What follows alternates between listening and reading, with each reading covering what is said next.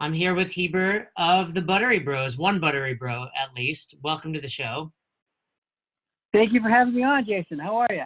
I know I took you by surprise. We were on a call and I said, do you mind if I hit record? So I appreciate you being flexible and willing to chat. And it's exciting because you guys have some amazing things going on. The Buttery Bros, I feel like, are everywhere these days. We're just trying to take advantage, you know. We're just trying to have the most fun possible, and that requires us to be a lot of places. It looks like you're having fun. So I want to talk about, though, what might not have been fun. You know, it's probably a year ago now, right? You know, CrossFit made these huge changes, and they just let go of 90% of the media team, and you two were a part of that. Yeah, about a year ago, I was coming home from a trip for CrossFit to Iceland, Sweden, Canada, and Boston. It was a whirlwind trip over the course of like 7 days. We hit all those countries and places and did interviews for a documentary that we were producing. And then I got home, and a week later, they let go of, they made another second half of the media team they let go of. And so it was definitely a whirlwind of thinking that we were on one path to, oh, wow, we're on a completely different path. And now let's try and figure out what we're doing. So the first half of the media team gets let go. Did you guys feel like you were in the clear, or was there a feeling of like, okay, we're next, when's it going to happen? It was definitely, especially when I figured out what they were trying to do as a company, I was kind of like, I think I should have been let go in August. So they let go of like a huge chunk in August, and then another big shift in October, and then a little bit later, like 3 months later, they let go of another big group. And so for me, when I heard the new direction that the company was going, it seemed like all of the media and stuff that I was creating was exactly what they were trying to get rid of. And so, no, I didn't ever feel safe. But, you know, as a positive thinker, I just put my head down and tried to go create some fun stuff while I was still working at CrossFit HQ, but very aware that there was a good chance that I wouldn't be there much longer. How quickly did your mindset go? Because you guys, I mean, from at least the looks from an outside perspective, really, you know, what's the expression? You took lemons and you made lemonade. You guys have something awesome going on. How quickly did you guys reach out to one another and say, all right, we're going to form the Buttery Bros, and we're going to, you know, take this world by storm? It was a few, so to figure out what the Buttery Bros were was a few months. So in October, Marsden actually was in Brazil when he was let go. So he was gone for an entire week. And we kind of, like, the entire month of October, I was just trying to figure out what I wanted to do with life. And also we started, like, immediately the next day, I got phone calls from a handful of different companies wanted me to try and set up an interview with them to work for them. And I didn't know if I wanted to work for a specific company. We definitely knew we wanted to make a documentary, Marston and I, and we were thinking we were trying to figure out how to make the 2018 documentary still, because at that time we were still in negotiations and discussions with CrossFit on how to make that happen. Slowly that dissolved. We figured, okay, we got to take advantage of this 2019 season. We need to tell a story, mainly because we wanted to still build up the athletes in the CrossFit space. You know, a lot of these guys are our friends. We wanted to see them still in a big light and tell their story as big as possible that we've done in the years past. And so we were trying to figure out how to do that. We went to the Dubai CrossFit Challenge, and we were still, like, figuring out what exactly it is that we were going to be doing. And when we got back from that on New Year's Day, we happened to be shooting a commercial for a company with Matt Fraser, and we were in his garage that evening on January 1st, and we did one of the workouts from Dubai. We did acid bath, and we filmed it, and we thought it was kind of funny. So when we got home, we made it into a little vlog, and by the time we released it, we were in Wadapalooza about 2 weeks later, and the impact was instantaneous almost, because the next morning we were walking around, we called the vlog the Buttery Bros, and immediately people were responding and calling us Buttery Bros, and kind of immediately picked up the vibe of what it was we were about as creators. And so that weekend was incredibly fun, and it really kind of helped launch us into this new YouTube space that we're currently in, while also building things outside of that throughout the 2019 season. What does Buttery Bros mean? So for the years that we've been making movies and shooting content, Marsden and I, anytime we nail a shot, it's really well composed, it's really smooth. I'd be like, oh man, Marsden, that shot was buttery. And so, or, you know, not just Marsden, if anyone nailed the shot, we always refer to it as buttery. So we thought that it would be cool to name our company All Butter Inc. And we shoot all butter all the time. So we're the Buttery Bros. Did you do the filming of Ricky Garrard for the documentary where he says he didn't do drugs? Yeah. Yeah, I did. I was face to face with Ricky and asked him some pretty pointed directed questions, and had some interesting answers from him. So I'm not trying to put you on the spot, and feel free to tell me you can't talk about it, but did you know at that time that he had tested positive and he was lying to your face?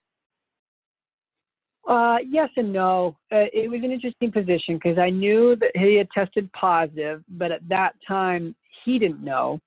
And what I had been told was to just go ahead and go like you don't know anything, because there's still a chance he could appeal, and his appeal process hasn't been completed. So it's nothing's official until that's been said.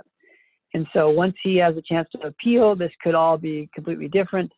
So I went down and played that with the benefit of the doubt. He made that super easy because he was such an awesome host.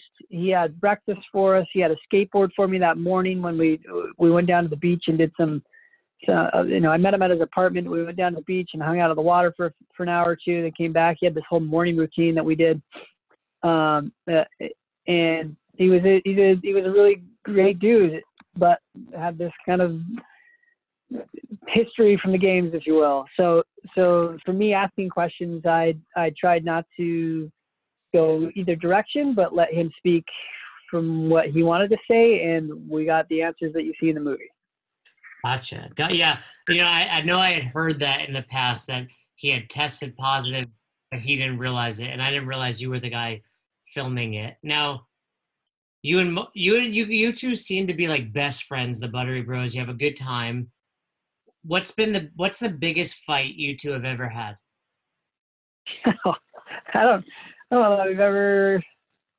Come on, you guys fight all the time. You travel around the world. You compete against one another. You guys seem super chill, super fun, but you guys must butt heads every once in a while. I mean, we butt heads, and we have. We try to have. I've learned over the history, like just in life, that way you handle problems and concerns. There's a handful of ways to go about things, and I know when I start to get angry how I react, and so I try to find a way to not confront things when I'm at my most heated. And if I can take a moment and calm myself down and get in a proper headspace, then I can have a conversation. It doesn't turn into an argument. And I've learned how to work with Marsden in a really good way. I think if there's anything that we've had that's kind of been confrontational, I'm sure there was some times at CrossFit making movies where you're arguing over silly things like, what does the color balance look like, or what is the audio going to sound like, but I think most of the time we have a pretty calm conversation when we're having a stressful experience. And off the top of my head, I can't think of anything where I'm like, oh, this is a really funny story where we got in each other's faces. But for the most part, we're both pretty calm and when dealing with each other and finding creative outlets to either express ourselves or communicate with each other with what we think the best ways to go about things is, if that makes any sense at all. Yeah, it makes total sense. Having had multiple business partners in my life, it's not always easy. Now, I saw you guys at the 2019 games. Can we expect a movie? Yeah, we're producing a movie for the 2019 games. Nothing from 2018, but 2019 we're creating something similar to what we've had in years past. But with the new season and with the new changes, like the documentary is kind of going to be what everyone's been talking about for the last 12 months, which is what is CrossFit doing and how is the sport going to change? And also taking into account what the story of the 2019 CrossFit Games was, like who did what, who performed well, what was their struggles, and what was that battle like? I mean, it looks to be like you're friendly with all the athletes, and I'm sure you are, but does part of you want Matt or Tia to lose just for the movie? No, I know you, I'm not trying to, I don't want you to, you know, say anything bad about that. I'm not trying to get you to say anything bad, but I mean, it, you know, or is it just like the redeemed and dominant part two, part three? Yeah, it's kind of like, I don't hope ill for anyone. So I'm not like, oh, for my movie, it'd be better if this happened. What I try to do is just find new characters. Like if I'm bored with a character or I feel like I'm doing the same thing over again, you just turn the camera 5 degrees and you've got another face that you can talk to. And that's kind of the case with this, where for this new movie or for Redeemed and Dominant, like it's a phenomenal movie, it turned out great. This is kind of a similar story, and Matt and Tia both win, but there's different competitors that are actually pushing them. In 2018, you had Kara Webb. 2019, no one really came close to Tia. She was just walking away with it, although she had battles within workouts with individuals. And Matt and Noah have this epic battle throughout the weekend, and that is a really interesting story. And Noah is a whole new character that we haven't really talked about in any of our movies, so I'm excited to kind of tell his story a little bit too. Well, and following up on that, I was going to ask you, who has been over the years your favorite kind of accidental star? Like you didn't know that you were going to spend time filming them going into that year, but then by the end you're like, wow, this person really surprised me. Was it Noah from last year, or do you have somebody else? You know who it is? Is it someone that hasn't made the screen yet, and it's Lucas Högberg. I love Lucas Högberg, and he did amazing in 2018, and I kind of got to know him at the games that year. And then afterwards, I went to Sweden and had an amazing few days with him there. And that guy is hilarious. He's tons of fun.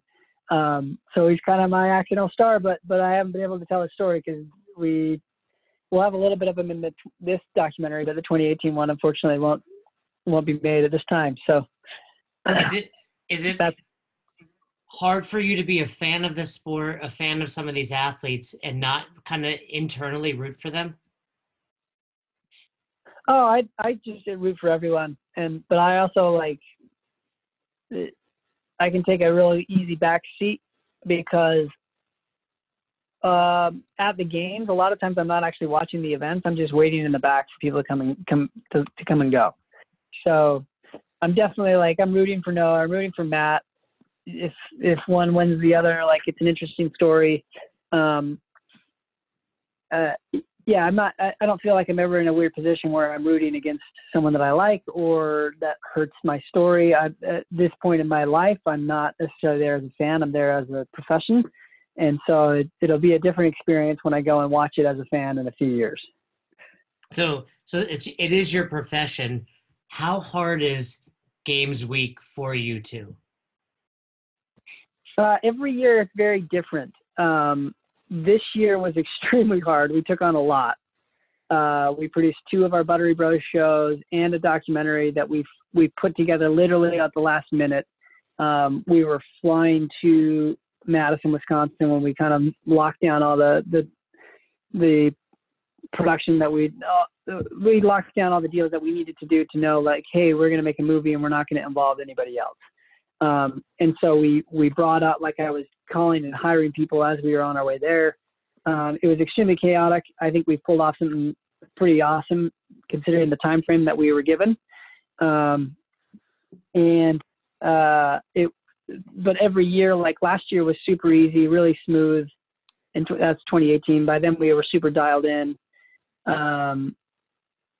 When I come Froning, that was pretty chaotic. And then in 2013, I had an awesome time with no chaos where I just made a rap music video with Miranda Oldroyd and Pat Sherwood and Rory McKernan. And so, you know, it depends on the year, but now being independent, it was a very chaotic but extremely rewarding and fun 8 days that we were in Madison.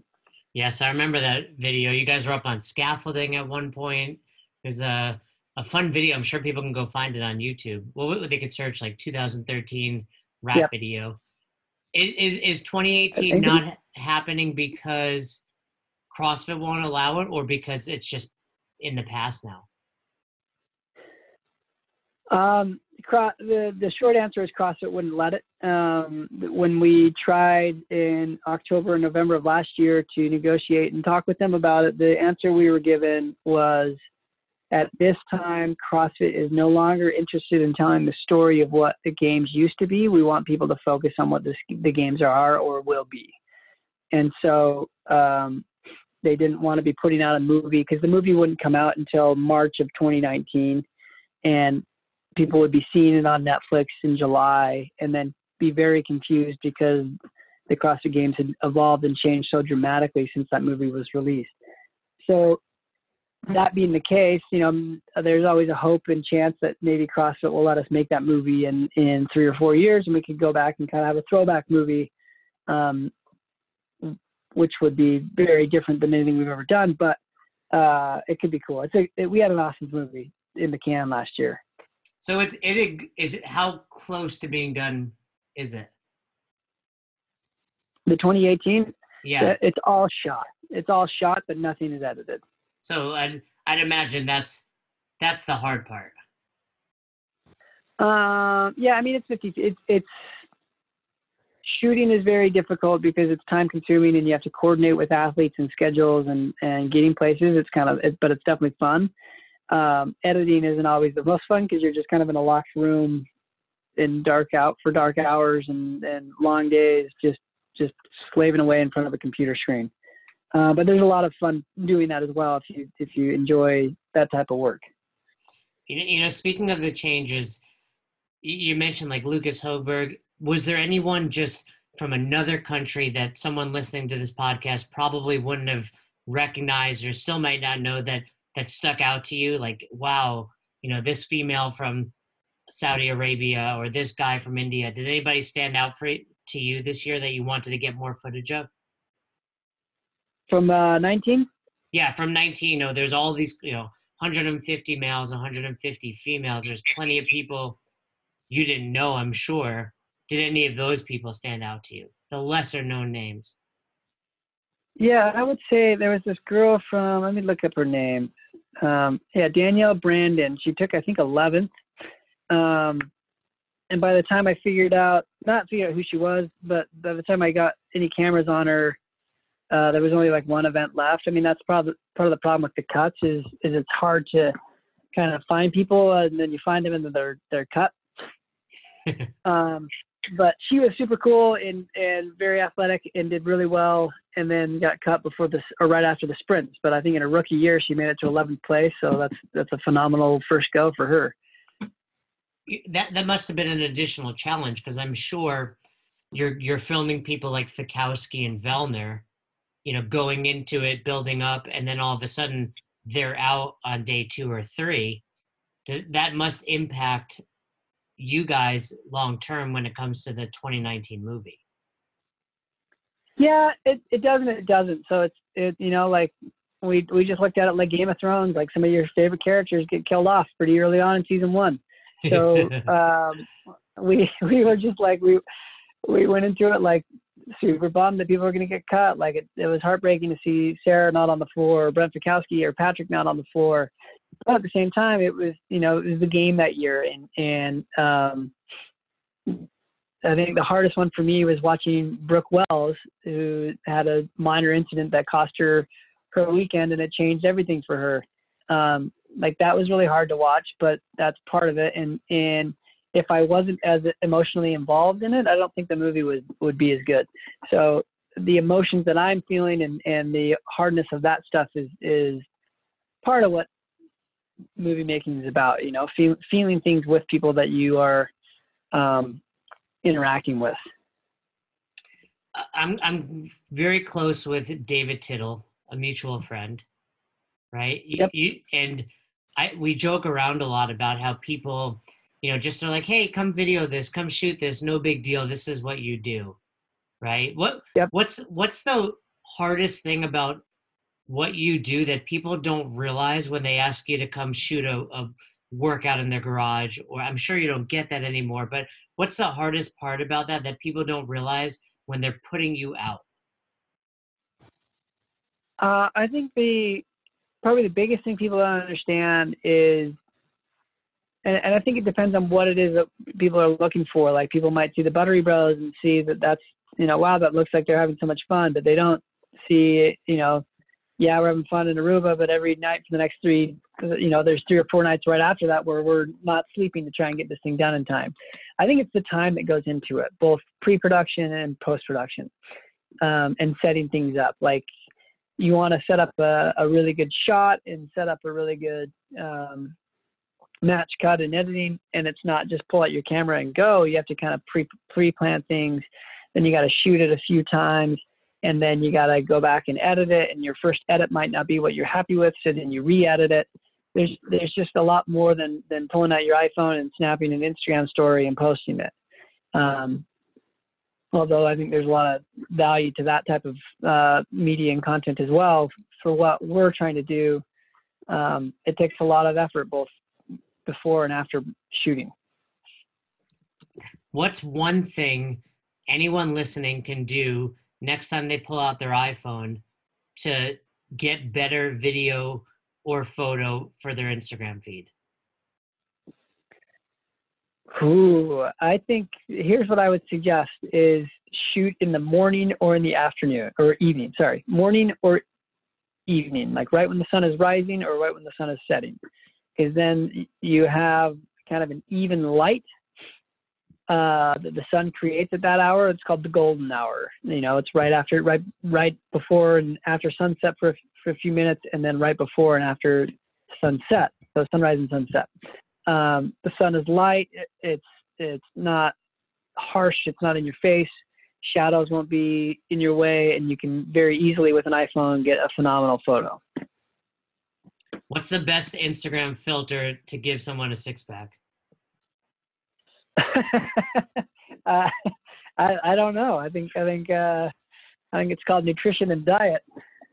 It's got to be a filter that makes you look a little bit sexier. I think there's a filter. There's an app that you can download now that you don't even, you just, it's like, I don't know what it's called, but you can just bring your photo into it and put six-pack abs onto it. I'll have to find that. That sounds a lot easier than counting my macros. Yeah, there's definitely an app, and you can add tattoos to your arms and things like that. There's all kinds of stuff you can do. But I think for filters, I don't use the filters on Instagram. But I would play a little bit with the editing if I didn't do it already on my computer, with the structure or the saturation. And it also kind of depends on what look you're going for, right? Like, that's a complicated question for a photographer, which is depends on what your goal is.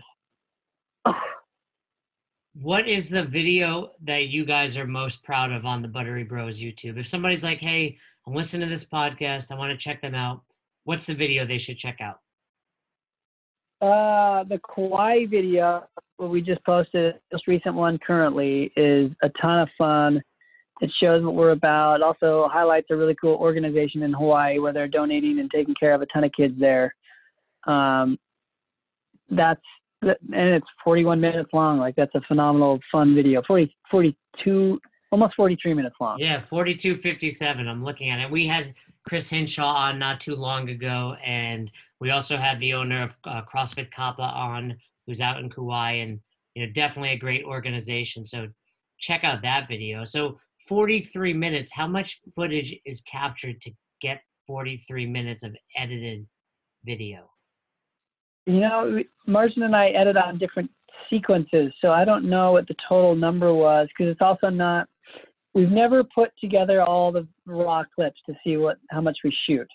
But I would say that we shot for, so I don't know the actual total runtime of actual just raw footage, but we shot for about 5 days, and very rarely would you find Marsden and I without a camera.